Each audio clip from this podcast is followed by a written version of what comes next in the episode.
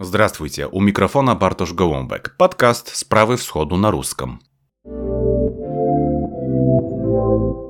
Вы включили беседу, которую мы записали 4 ноября 2022 года с авторкой и литературным критиком Верой Богдановой. Видео этой беседы можете посмотреть на канале YouTube «Справы всходу» на русском. Ссылка в описании выпуска. Здравствуйте, Вера, очень приятно, что вы эм, согласились э, с нами поговорить. Здравствуйте, спасибо большое, что пригласили. Э, Вера, сегодня праздник э, в России, 4 ноября. Вы празднуете? Как это вообще э, происходит сейчас? Я не праздную, честно говоря, так как я после операции, я даже не могу выйти из дома, чтобы посмотреть, празднует ли кто-то, поэтому я нахожусь сейчас в таком немножко вакууме в плане празднования. Ну и, в принципе, последнее время с праздниками у меня как-то не очень складывается, потому что в целом ситуация весь этот год довольно напряженная. Поэтому какие уж тут праздники, скажем так. Ясно. Э, а вообще э, за последние годы, потому что День народного единства, он э, с 2005 года, если я не ошибаюсь, празднуется или введен в календарь, вы замечали какие-то эм, нововведения или какую-то положительную эмоцию э, к этому дню среди вашего окружения, даже в вашем шарике, как сейчас говорится, информационном? В моем нет. То есть это было, ну, именно в моем окружении, наверное, скорее это воспринималось как, э, как еще один выходной, и, я не знаю, mm-hmm. просто повод как-то встретиться с друзьями, может быть, как-то и где-то прогуляться. Mm-hmm. Нет, наверное, нет. Но вообще, по-хорошему, а, новые праздники, они же очень долго и тяжело приживаются, и некоторые вообще никогда не приживаются. То есть а, есть какие-то старые уже как-то всемирно устоявшиеся, как, например, Новый год, или когда человек отмечает свой день рождения, или 8 марта, да, а, а есть вот такое, что мы еще даже сами иногда забываем, что вообще, в принципе, он такой есть праздник. Я вот, вот, вот вы, например, мне сейчас сказали, я только сейчас вспомнила, что действительно у нас праздник. Поэтому, понимаете, вот так. Интересно, в общем-то, как э, э, социальная жизнь э, перекликается с эм, политической жизнью, потому что это, наверное, в таком плане можно бы рассматривать. Вера, вы писатель или писательница. Я когда говорил с Алисой Аркадьевной Ганиевой, я э, ставил такой вопрос, мне было очень интересно, как меняется тоже в языковом плане, в грамматическом плане вот э, эта структура. Писатель всегда, я как учил, когда учил русский язык, мне казалось, что это звучит очень гордо. А с другой стороны, когда сейчас и в Польше э, мы привыкаем все больше и все шире к женским окончаниям, мне сейчас кажется, что это даже еще лучше звучит. Как вы к этому относитесь? Еще лучше, да. Но э, смотрите, с одной стороны, у нас, э, когда хотят похвалить женщину, э, которая пишет, ее говорят, она настоящий писатель да, okay. а, так, а иногда, э, так, ну, это писательница, то есть писательница это немножечко, вот писатель, вот когда она дорастет до писателя, это уже будет прям вот она уже как, как вот э, меня один раз в одном, э, в одном из комментариев меня похвалили, но вы не смотрите, что написала женщина, она пишет как мужчина, то есть можно считать. Это написал мужчина. Это, это, это вот встречается такое. Есть еще у нас слово авторка. И мне, мне кажется, оно, э, наверное, даже ближе э, к писателю, чем писательница, потому что писательница в России, ну, в, в, русском языке мне, мне слышатся негативные коннотации, какие-то э, негативные вещи, вроде как писательница, например, дамских романов. Вот это вот, то есть обычно так употребляется. Или там писательница, это что-то такое, э, что-то такое не очень серьезное вот, э, многими так воспринимается. Хотя, по большому счету, когда меня спрашивают, а как вас назвать, я обычно отвечаю, как вам удобно. Хотите писатель, хотите автор, хотите авторка, э, хотите писательница. Э, Бога ради, как бы, ну, главное, Назовите. Чтобы, чтобы, чтобы фамилию не перепутали, да? Как да, главное, главное, главное имя, фамилию не перепутать, а дальше уже Я понимаю. дело ваше. Угу. Как складывается жизнь? Э, конечно, в последние месяцы это может быть и другая, э, совсем другая перспектива. Но назовем дату до февраля 24-го. Как выглядела ваша писательская жизнь? Э, как складывался день? У нас э, была, она до сих пор очень интересная, мне кажется, э, появилась такая книга, в которой авторка вот именно представляет обыденную жизнь творческих людей, ну, такую обыденную рутину. Как у вас это получалось? С чего начинается день авторки, писателя вашего поколения, ваших взглядов? До 24-го, если ничего не поменялось, тогда, конечно, и шире можем это. Э, было бы очень интересно послушать. А, ну, обычно это все начиналось э, с кофе. Я, я жаворонок, я работаю рано утром, примерно до обеда. То есть э, я отвожу сына в школу, и я сажусь работать. Я работаю до обеда, пока у меня совсем не иссякнут все идеи, и после этого, написав какое-то количество знаков, я уже отдыхаю, занимаюсь другими делами, э, читаю книги, потому что я еще пишу статьи о переводной прозе э, для журнала Афиша Дейли. И читаю книги, смотрю, что можно, о чем можно написать, о чем можно рассказать. Э, ну и в целом, и потом можно еще редактировать написанное. Плюс еще я занимаюсь переводами, можно переводить. То есть это очень по-разному складывается, но последние два года были немного сумасшедшими, потому что предыдущий мой роман «Павел Джан и прочие речные твари», он стал э, финалистом премии «Национальный бестселлер» в прошлом году и стал бестселлером. И в этом году сезон отравленных плодов стал даже еще большим бестселлером. Он продал в два раза больше экземпляров, то есть очень много отзывов, очень большой отклик, потому что видимо, действительно о домашнем насилии давно пора было поговорить, в принципе, о насилии и о том, что происходило в 90-х и в 2000-х с моим поколением, да? потому что эта тема очень, очень замалчивалась. И поэтому весь этот год я работала исключительно в самолетах, в поездах, в гостиницах, где-то в каких в аэропортах. Был даже момент, когда единственная свободная розетка в аэропорту, по-моему, Новосибирска была рядом с мужским туалетом. Я там села просто на пол, подключилась к этой розетке. И я три часа работала на полу рядом с мужским туалетом. В общем, э, мужчины были в шоке. Они были удивлены, что там происходит. Но, э, в принципе, это все зависит от как мне кажется, мотивации. То есть если нужно работать, я могу работать везде, в любом положении, в любом месте, э, в любое время. Угу. Тут главное, что нужно. Э, здесь еще многие говорят об этом всегда, что нужно какое-то вдохновение. Ведь вы можете, как обычно, сесть э, с кофе, с чашкой и у компьютера и просто попытаться что-то сделать, но вдруг не получается. Как вы с этим справляетесь? Если вообще а... такое бывает с вами. Бывает. Но, ну, как мне кажется, у всех бывает. Это обычно, обычная усталость. Просто нужно переключиться, что-то почитать.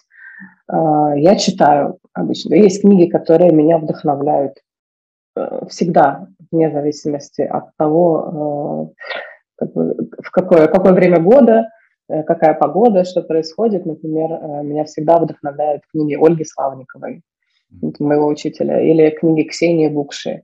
Или, например, если из классики брать, то Паустовский, его мещерские рассказы. То есть это такой очень, эм, как мне кажется, такой взаимодополняющий процесс. То есть ты, чтобы что-то написать, нужно что-то прочитать.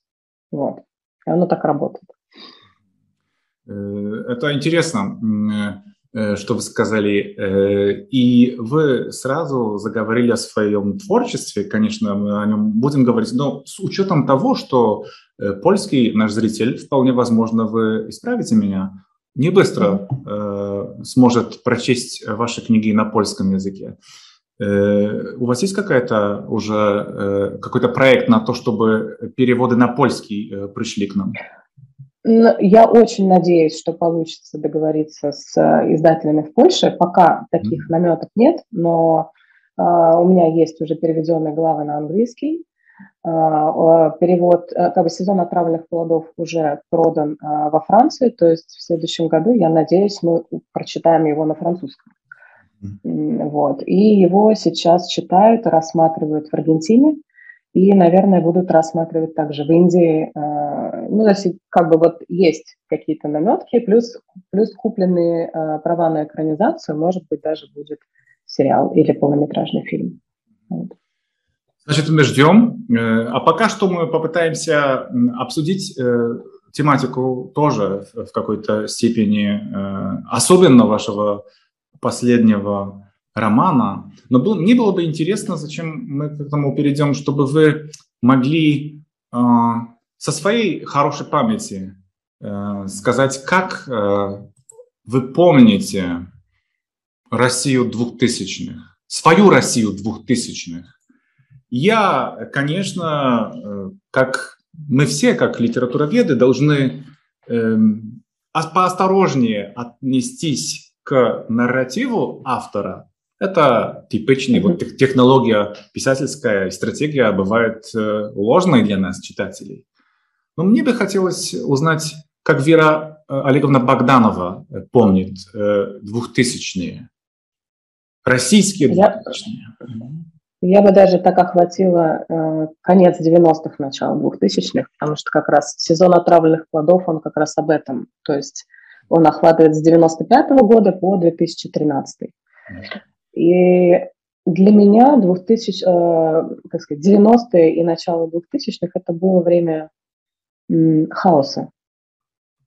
То есть это было время, когда, во-первых, 90-е это разруха, это, это нищета э, в сочетании с какими-то безумно богатыми единицами людей, которые этой, этим богатством кичатся, да, а на фоне этого происходит э, ну, очень неприятный, очень тяжелые процессы в стране и внутри семьи в том числе. То есть вообще вся, вся идея моей книги, она в том, что э, насилие, оно в первую очередь порождается в ячейке, в мельчайшей ячейке общества в семье. И оттуда это уже идет на более высокие уровни, и мы наблюдаем то, что наблюдаем сейчас, по большому счету.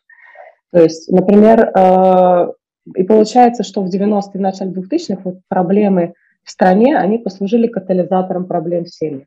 То есть это нищета и разруха, они усугубили и без того ужасные взаимоотношения в семьях, потому что родители пытались выживать. А, старшее поколение было обижено на свою неудавшуюся сломанную жизнь, на потерянные деньги, на экономический кризис. Плюс происходят в стране постоянно теракты, когда каждый день что-то взрывается, каждый день падают самолеты. Невозможно, в принципе, предугадать, что будет завтра.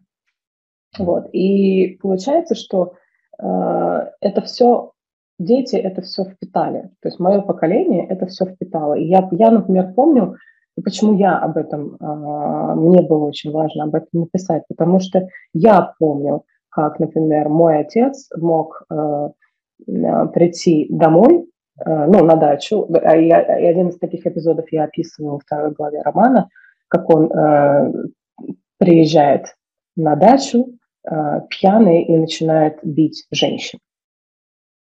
Вот. И бабушка берет меня и спасает. И ни у кого, э, и как бы спасаясь, мы уезжаем на электричке в Москву. И ни у кого не возникает ни единой мысли о том, что нужно вызвать полицию. Да. Потому, да, вот это, это поразительно, это, это, это настолько удивляет. Э, это норма, да? Это абсолютная даже это не норма. Я бы сказала, что это некое ощущение, но это, это выученная беспомощность, попросту говоря. Да? То есть это ощущение, что все равно ничего не изменится, что если ты вызовешь полицию, они ничего не сделают. И ничего не будет. И тем более, и плюс еще вот это сердобольное отношение, что ну это же наш родственник, но он же, он просто болен. Это он просто, он просто болен, и поэтому он э, портит э, жизнь всей семье, поэтому он сломал нос моей матери, поэтому он сломал нос мне, когда мне было три года, да. То есть это я в принципе, то есть сейчас, вот, когда я стала матерью, я, до меня только в тот момент э, дошло, когда моему ребенку было три года, и я представила себе, каково это поднять руку на ребенку, которому три года. Я, я была в ужасе. Я, не смог, я просто не смогла. И таких случаев было очень много. Очень многие мои друзья, это причем, что я выросла в Москве, в центре Москвы. А, у нас была английская школа, очень благополучный район.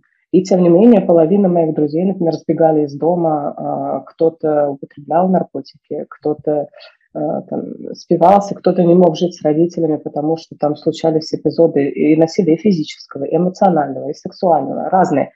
И, и вот это вот состояние незащищенности, оно преследует мое поколение, как я считаю. Оно именно и, заставляло э, максималь, быть максимально конформными, то есть не, не, не максимально долго держаться за э, существующее положение вещей, только нас не трогайте.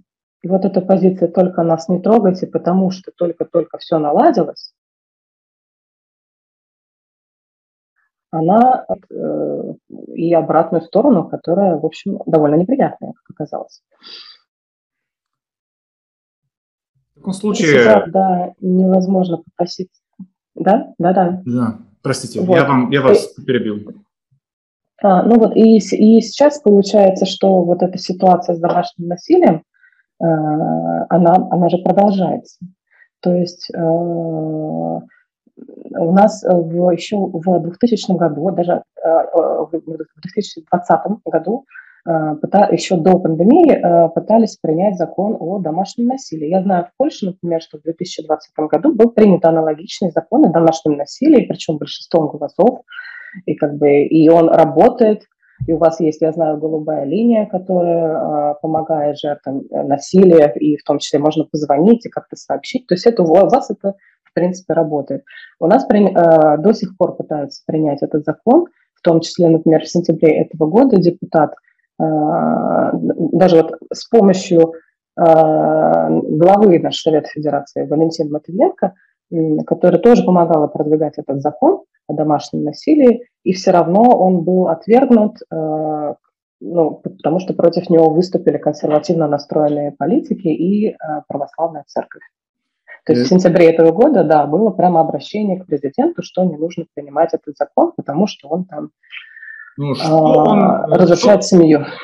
Что значит э, в данном случае, как перевести слова э, польскому европейскому, чешскому, э, голландскому, немецкому зрителю нашему, если такие появятся, традиционные ценности, о которых в э, современной России и говорилось, и сейчас еще больше говорится. Что это такое традиционная ценность, которую надо беречь?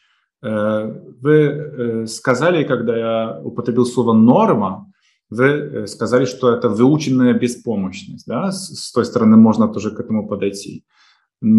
А традиционная ценность, семейная, э, если речь заходит о домашнем насилии, которое даже институты э, социальные и политические не могут искоренить, это что такое тогда? Как это понимать? Я этого, честно говоря, э, я в принципе не понимаю, э, какие такие традиционные э, ценности могут оправдывать то, что муж бьет жену, например. Я, то есть у меня это не стыкуется, я даже сама объяснить вам не смогу.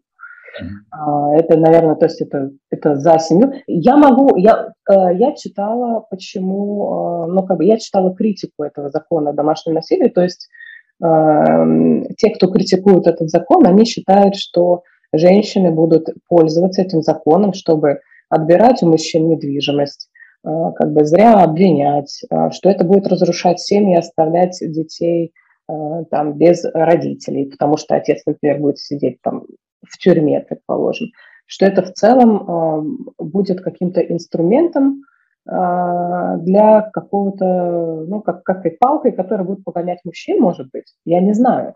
Но ну, это пока, инструмент э, какого-то наглого феминизма, да?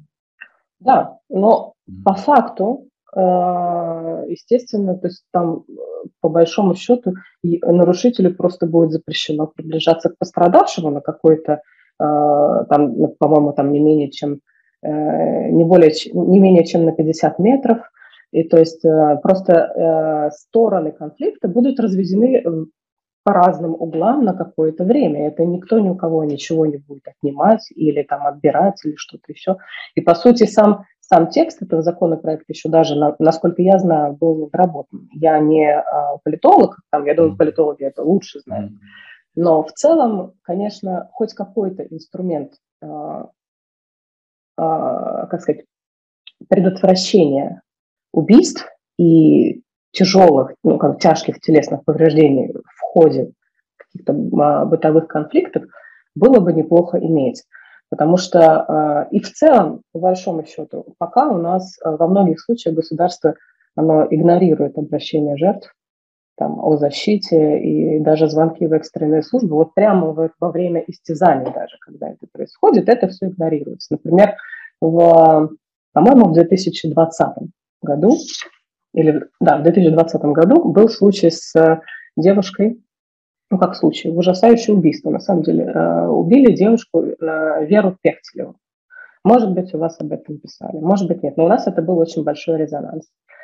Э, она рассталась с молодым человеком и заехала к бывшему парню за вещами. А он за два часа до того сообщил своему брату, что он ее убьет. Никто никак не отреагировал, и он запер ее в квартире, он нанес ей более 50 50 ударов, и в итоге задушил проводом от утюга, он ее мучил несколько часов. Соседи собрались у двери, соседи много раз вызывали полицию.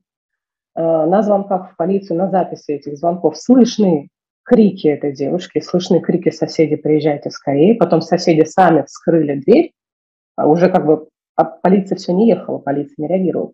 Соседи сами вскрыли дверь, девушка уже была мертва. И только после этого полиция приехала и Э, как пишут некоторые очевидцы, их больше волновало э, то, что случится с ними за вот это вот, эм, за то, что они допустили вот такое убийство, чем, чем то, что произошло с девушкой. Да?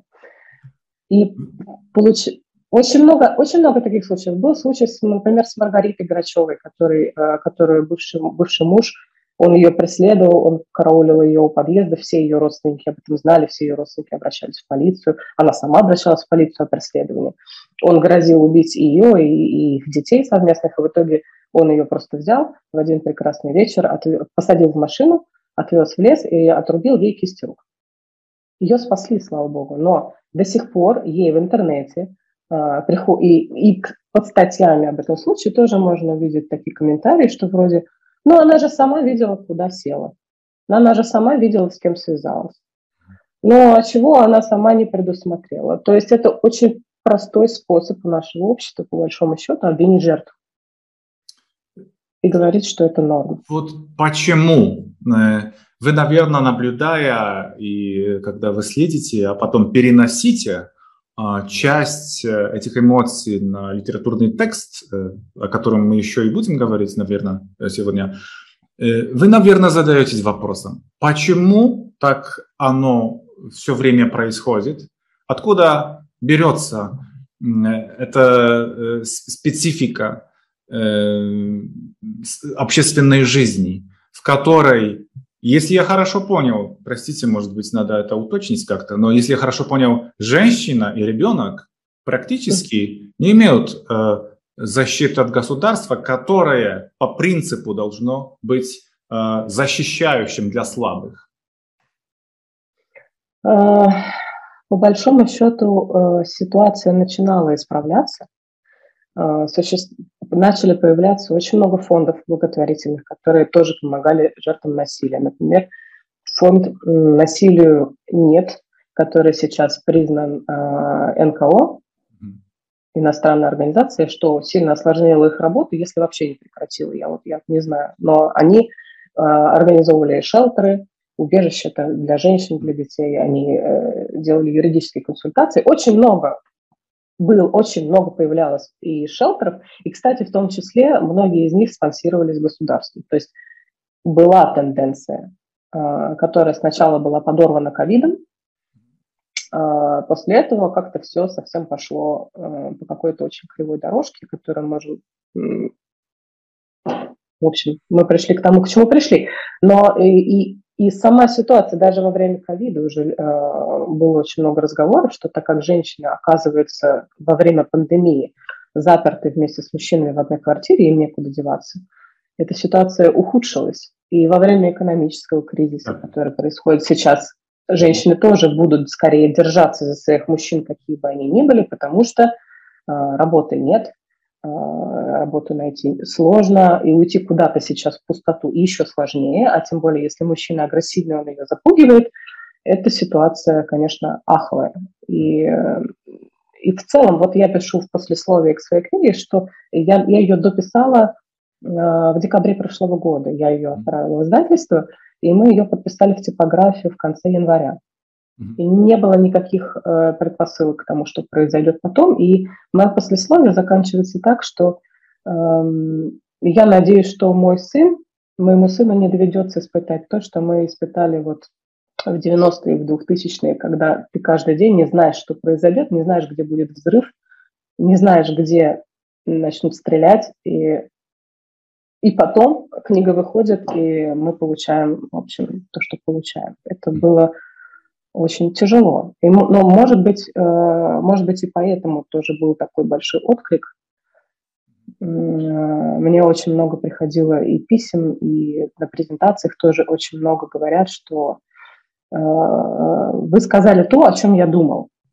И на самом деле это голос Э, я очень рада, что это голос не только мой, но и голос, в принципе, многих, и не только женщин. Один раз даже на презентацию пришел, я очень удивилась, 15-летний мальчик, потому что я думала, что это скорее о моем поколении. Но пришел 15-летний мальчик, он сказал, вы знаете, это книга обо мне. Это, то есть э, я бы не хотела, чтобы э, России думали только в свете того, что, ну, в свете какой-то официальной повестки, понимаете? Ну да, конечно, но потом, что вы тоже заметили, вы э, отправляли книгу в типографию, она э, получилась замечательной, и обложка, и все, о чем э, все, я надеюсь, и в Польше смогут это оценить. Но потом началась война, которую российская власть называет специальной военной операцией.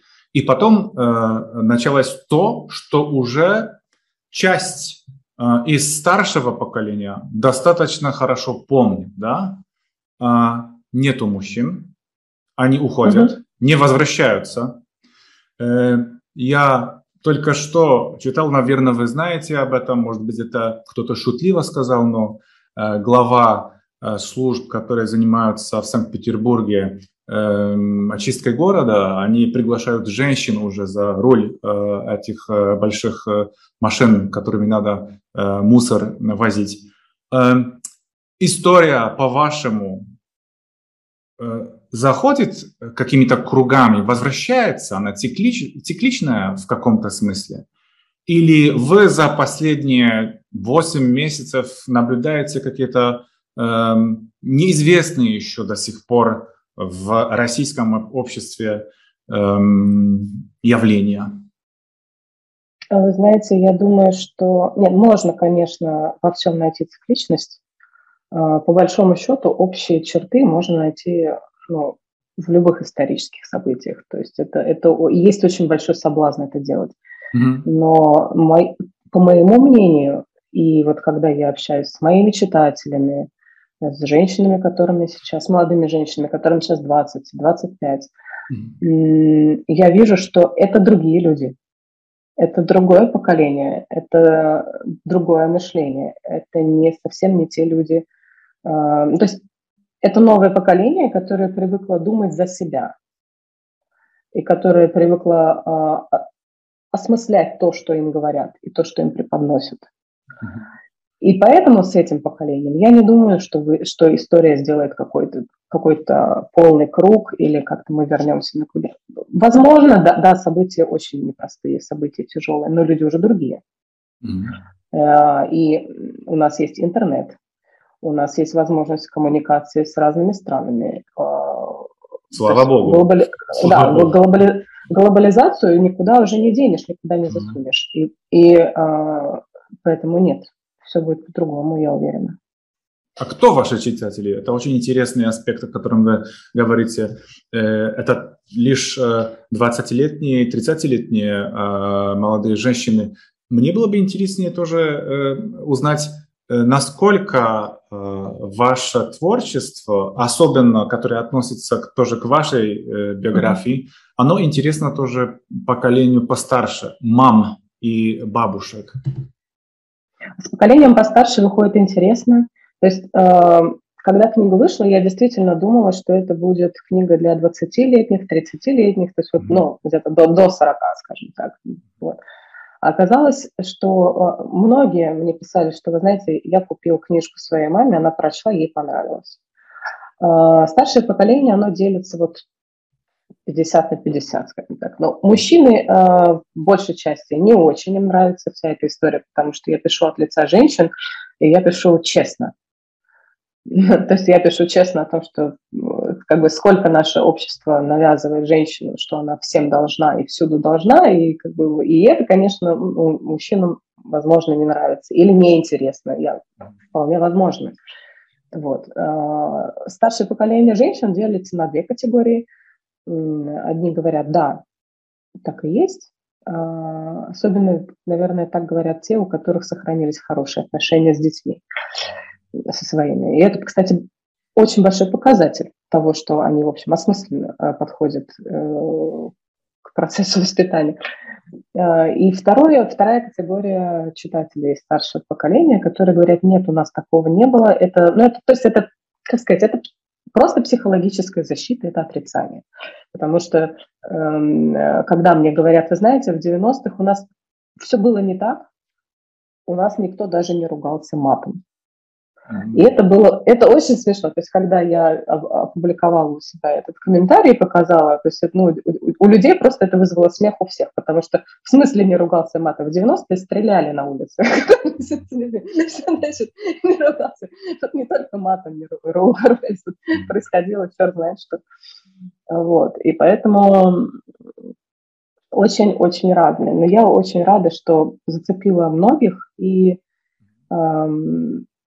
и что это действительно обсуждается. То есть, наверное, это самое главное для каждого писателя – задавать такие вопросы книгами, чтобы у читателя была э, реакция и было желание это все обсудить.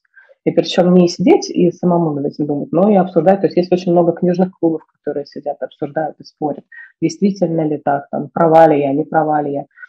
Э, это очень важно. Это вот это самое важное, наверное, из того, что я делаю. Я очень рада, что такое происходит.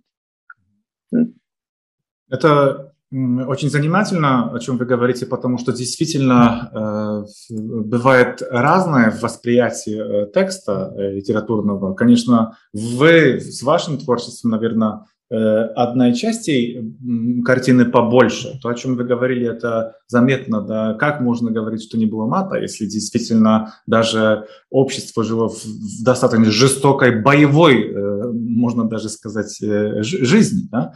А, почему, по вашему мнению, до сих пор, эм, если это правда, но мы этого как бы не замечаем с нашей стороны, почему до сих пор еще не проговорены эти коллективные травмы постсоветского э, э, бытия и жития? Слишком быстро все течет? Или есть какие-то другие причины, которые можно назвать? Ну, вот 90-е, серия война, теракты, да, которые э, вызваны были тоже этой войной, э, кризисы э, разновидные, вот эту отравленность, о которой вы пишете, никто не хотел обсуждать, это самозащита тоже? По большому счету, проза – это в целом как сказать, это, это такое длинное дыхание. То есть если поэты, они сразу отражают то, что происходит, mm-hmm. быстро перерабатывают и быстро пишут об этом. Mm-hmm. А с прозой все-таки немножко по-другому нужно, на мой взгляд, нужно отойти лет на 20, чтобы это все осмыслить, чтобы она закончилась, чтобы ты это увидел со всех сторон. А оно закончилось, простите, что перебиваю, а оно закончилось или мы в нем еще? Когда я, когда я заканчивала книгу, я была уверена, что закончилось. Но okay. вот, понимаете, но эм, еще сейчас как раз набирает э, тенденция, у нас, по крайней мере, набирает рост тенденция у молодых писателей. Как раз выросли э, мои ровесники, э, которым сейчас 30 лет, э, именно романисты, которые могут вот об этом времени рассказать с точки зрения, видимо, вот с точки зрения детской и юношеской и самой яркой. И как мне кажется, и, ну, и в том числе и, и взрослые писать, ну, как взрослые, более старшее поколение тоже начинает об этом писать. Но вообще, что самое интересное, даже не осмысление 90-х и терактов, хотя я думаю, сейчас этого будет очень и очень много, а, потому что как раз и через прошлое в том числе можно и нужно осмыслить то, что происходит э, сейчас. Вот. Но в том числе я заметила такую тенденцию, что э, именно женщины-писательницы очень много пишут о насилии.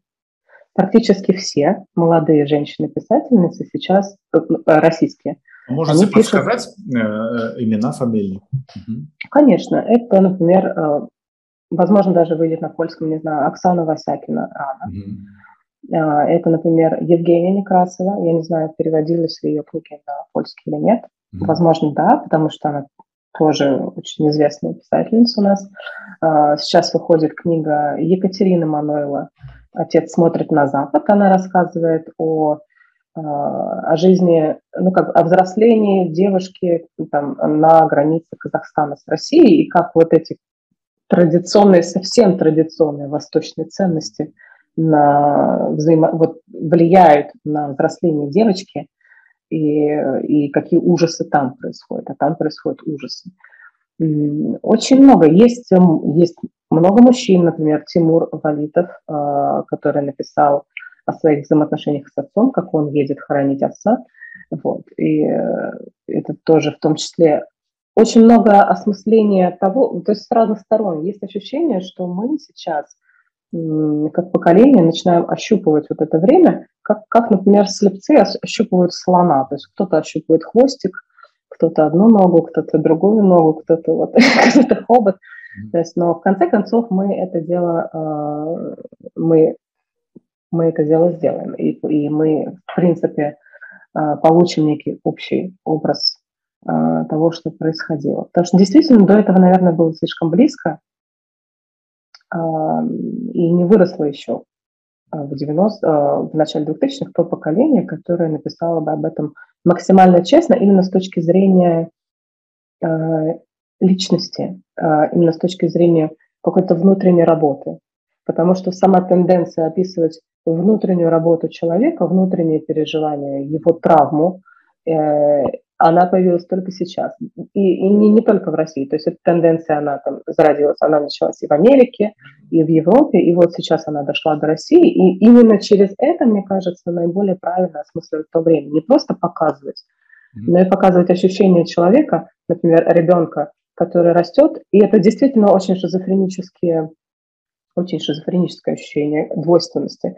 Когда с одной стороны Э, тебе из телевизора, а я составляла таблицу, когда я писала книгу с, со всеми событиями главными новостными, и я отсматривала новости того времени, ага. что происходило. И когда, на медне, на медне. Это было хлеще, это было хлеще, чем на медне, то есть я брала а. даже самые мелкие, ну, например, там стрельба здесь, взрыв здесь, падение Убийство здесь. здесь. Ага, ага. Да, да, да, да, да. Вот. И это было так страшно, потому что оказалось, что половину, видимо, это опять же защитная реакция психики, я не помню, или okay. же это было настолько обыденно, потому что а, чуть ли не каждый день что-то случалось. Например, в день, когда упало два, одновременно были теракты в двух самолетах, один летел а, в Сочи, другой в Волгоград, и они оба упали одновременно. В тот же день был взрыв автобусной остановки в Москве, тоже были ранены и погибли несколько людей, был, то есть было заложено взрывное устройство, но об этом никто не помнит, когда я об этом рассказываю. А в книге я это показываю, я это показываю. То есть это, вот это казалось уже настолько незначительным, это был какой-то такой фон уже проходной, то есть, ну да, что-то взорвалось опять, ну да, что-то где-то постреляли опять. И, и с другой стороны, мы должны были э, продолжать свою жизнь, как ни в чем не бывало. И это тоже очень перекликается с тем, что происходит сейчас, потому что если в это вникать постоянно, ты сойдешь с ума. Ты просто сойдешь с ума. И поэтому, чтобы защитить себя, а, э, люди продолжают рожать детей. люди продолжают выходить замуж, люди продолжают хоронить близких, там, ходить в магазин, ходить на работу, потому что нужно на что-то есть. И вот это столкновение, вроде бы как мы делаем вид, будто все хорошо, а все ужасно, потому что все, ты можешь сесть в вагон метро, пока ты, когда ты едешь на работу, и он взорвется, и тебя уже больше не будет. Mm-hmm. И, и вот эта двойственность сознания, а, мне кажется, это как раз было наиболее травмирующее в то время и наименее проговоренное. То есть а, это оно очень аккуратно обходится а, стороной, говорится о чем угодно, только не об этом, в литературе в том числе. А что насчет братства народов э, в Российской Федерации, которое все время поддерживается? Если смотреть на 2000-е, вот э, даже у вас э, в романе есть такой, таких эпизодов побольше, конечно, то, что вы говорили, там, фоновая, как бы, фон, фон телевидения, там, теракт здесь, здесь Нордост, здесь что-то другое, там даже героиня попала в, в один из, uh-huh. да, есть такая ситуация. Она тоже прятается с этим, правда? Uh-huh. А может быть, у меня есть такой маленький тезис, может быть, э, я слишком далеко с этим зайду, но после прочтения э, э, мне кажется, что можно заговорить тоже о какой-то мистификации, о каком-то обмане, в котором проживает то ли общество, то ли Россия. Безусловно, в нем проживают, в нем существуют ваши герои романа эм, который так э, будоражит сегодня и так э, резонирует в, в обществе или среди ваших читателей. Женя, Илья, э, они же обманывают и друг друга, и своих близких. Может быть, это облик э, одного большого романа. Вы только что, минут несколько тому назад сказали, к чему мы дошли. Может быть, обман здесь э, основополагающий того, того всего.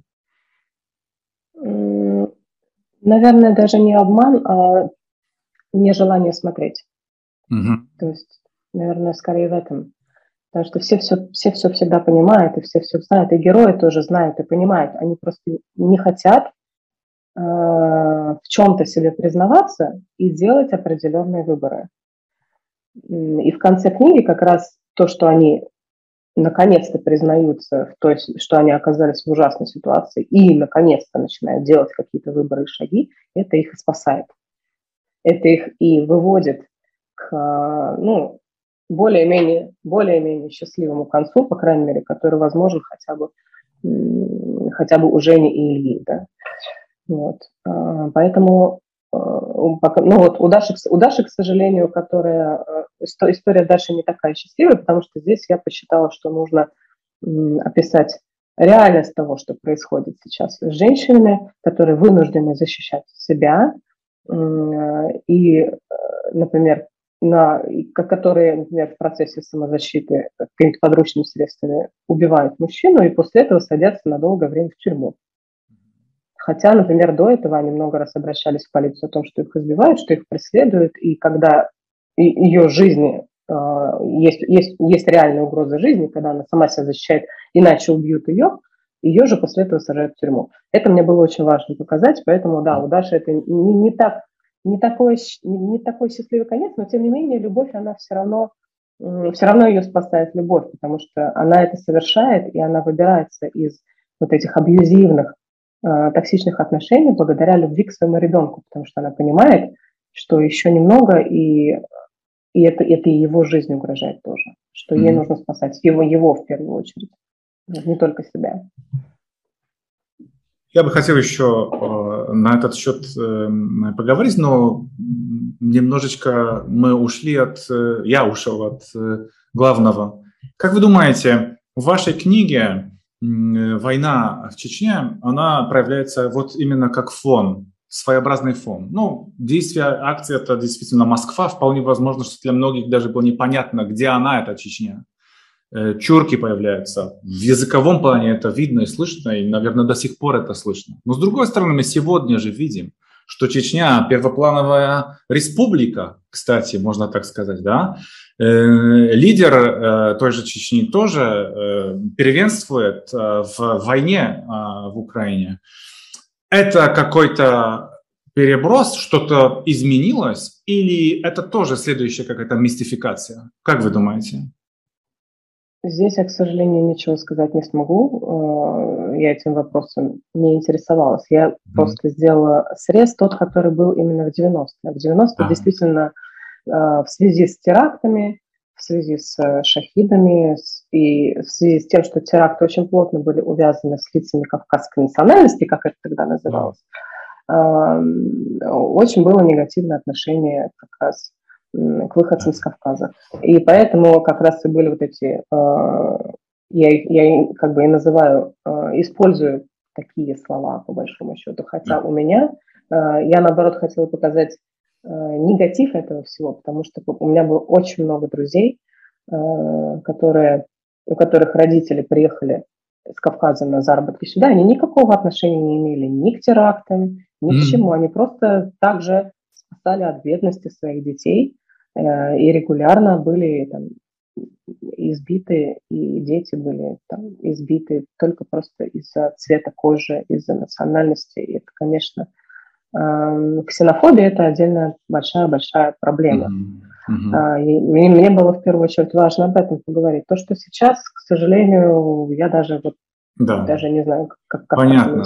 Ну, языковое насилие, безусловно, было, и, наверное, есть еще угу. это языковое насилие. Сейчас, быть, э, Сейчас уже, слава богу, кстати, нет. Вот в этом плане а, стало легче, очень а, больше принятия друг друга. То есть я, я э, давно, очень-очень давно уже не слышала там слова чурка или еще что-то. То есть э, в этом плане очень много, очень много изменилось.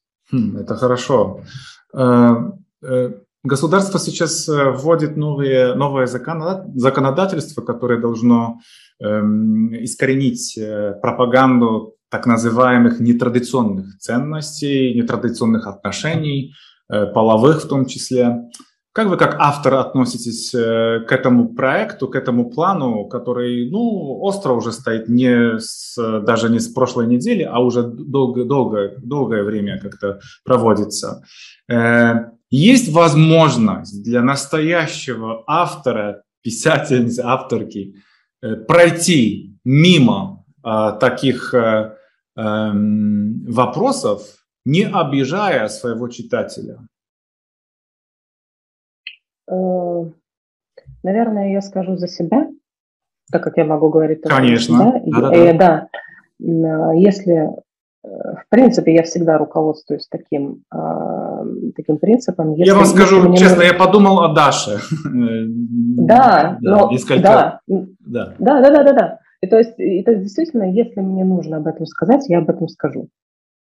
Если, если мне нужно о чем-то написать, э, я об этом напишу. Uh-huh. И что там будет дальше, я не знаю. Но, то есть для меня искусство стоит выше. Э, ну, естественно, естественно, возможно, варианты, например, если это против, если какие-то какие законопроекты будут приняты, и если что-то где-то будет противоречить законодательству, ну что ж поделать, значит, книга не будет издана.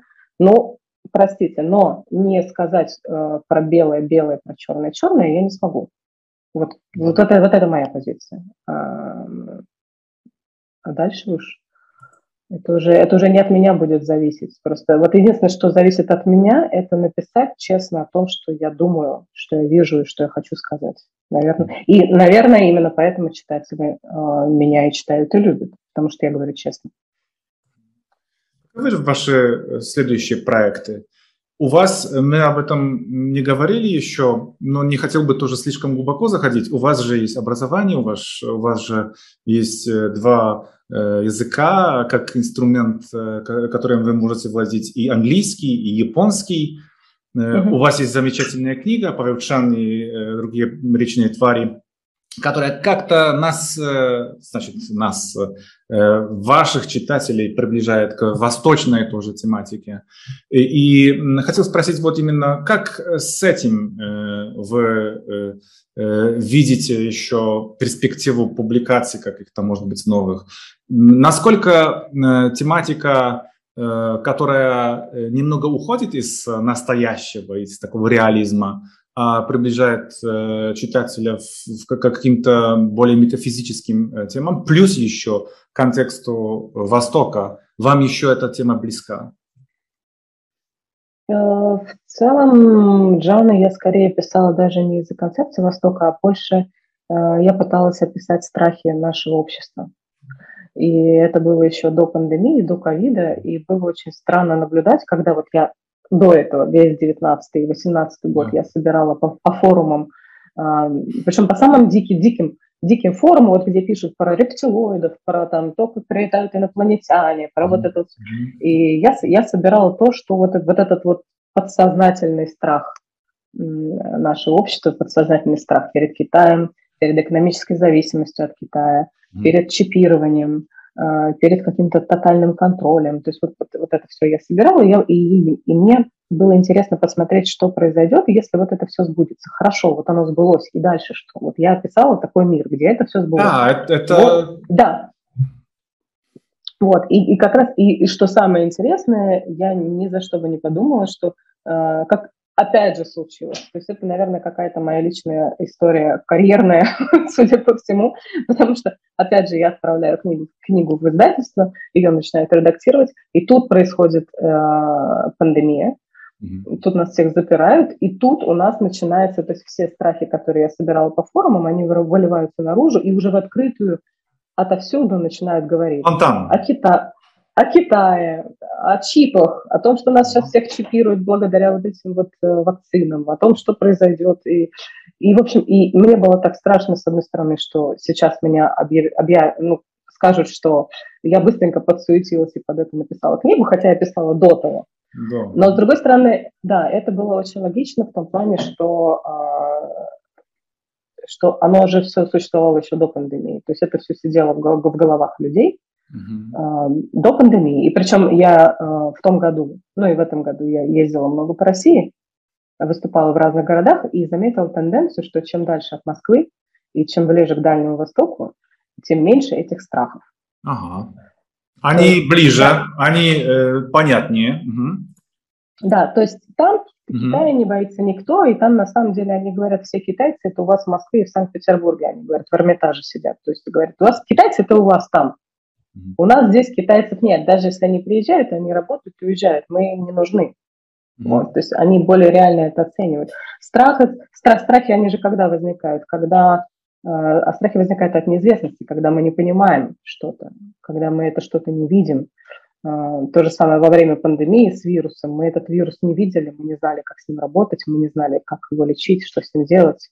Э, и вот и здесь была сильная волна страха которая mm-hmm. потом ушла, когда, когда мы уже все поняли, а, когда мы выработали схему лечения всем миром, да, какие-то вакцины начали выпускаться. Mm-hmm. Потому что, по большому счету, а, вот эти вот теории заговоров про Китай, про чипы, я смотрела исследования, и на самом деле они были на первых местах, например, в Великобритании тоже. Это не только российская история. То есть, когда всех заперли во время пандемии, об этом же подумали, например, в Англии пожалуйста. Это такая очень, а, очень интернациональная история. Страх. Ну, страх еще это, мне кажется, нехватка информации или э, глубочайшая манипуляция информацией, которую мы да. Э, наблюдаем не только в России современной, она, конечно, очевидная, но по всему миру. Как вы думаете, как с этим можно справиться? И вообще есть какой-то выход с, с такой по-моему, тупиковой ситуации. Надо нам решать же, где правда или не нам это решать, где, э, где настоящая э, вот информация, где, где правдивая информация. Э. Ну, нам в, этом, нам в этом очень помогает. Но, с одной стороны, конечно, интернет может быть и оружием в руках той же самой, не знаю, пропаганды или там, неважно. Но э, это все равно, это поле, в котором может быть представлено очень много точек зрения, из которых уже а, человек может выбирать, чему верить, а, на какие факты смотреть. Может быть, могут быть видео, многочисленные видео, которые ты уже очень тяжело подделать, да, можно написать статью и там сказать, что, что прилетели рептилоиды, да, с какой-то планеты, но вы попробуйте, покажите видео. А сейчас, когда в интернете тут же за секунды разлетаются видео онлайн или там прямой эфир, и когда mm-hmm. ты уже не, смо- не можешь ты это сделать, то есть вот mm-hmm. оно у тебя уже есть, вот как бы все это видят, ты это не скроешь никак, ничего mm-hmm. не скроешь. И это как раз и есть, э, как мне кажется, выход. То есть свобода информации. А вот как, а как, я бы хотел сослаться тоже на ваш материнский опыт. Э, как э, ребенка подготовить? Я тоже как папа иногда думаю, ну хорошо, все ясно, для меня может быть яснее, но с другой стороны, чем больше, тем, тем хуже иногда кажется. Как вы бы э, могли посоветовать, что с этим делать? Как э, наших детей готовить к э, хорошей селекции информации и, и подборке той, которая ближе фактов, ближе правды? Ну, я пытаюсь просто объяснять, что есть что не всему, что ты слышишь или видишь, можно доверять, и что нужно в первую очередь а, критически оценивать все то, что на тебя а, выливается, не знаю, в интернете или из газет, из телевизора, откуда угодно. Что нужно в первую очередь ко всему подойти критически и спросить, а кто мне это говорит? А зачем он может мне это говорить, да, и с какой целью все это происходит. И когда ты Э, не сразу заглатываешь это и начинаешь эмоционально реагировать, а отключаешь эмоции, смотришь на факты, здесь уже предстает немного другая картина. Но только, только если так, потому что, эм, например, как-то навязывать ему мою точку зрения, я тоже считаю неправильным. Хоть, хоть я, естественно, я считаю, что я, я э, все знаю, и, и как раз я сейчас ему всего, ну, его всему научу, но я стараюсь себя от этого удерживать и, и предоставляю ему самому решать даже несмотря на то, что ему всего 11 лет. Да, и, и это...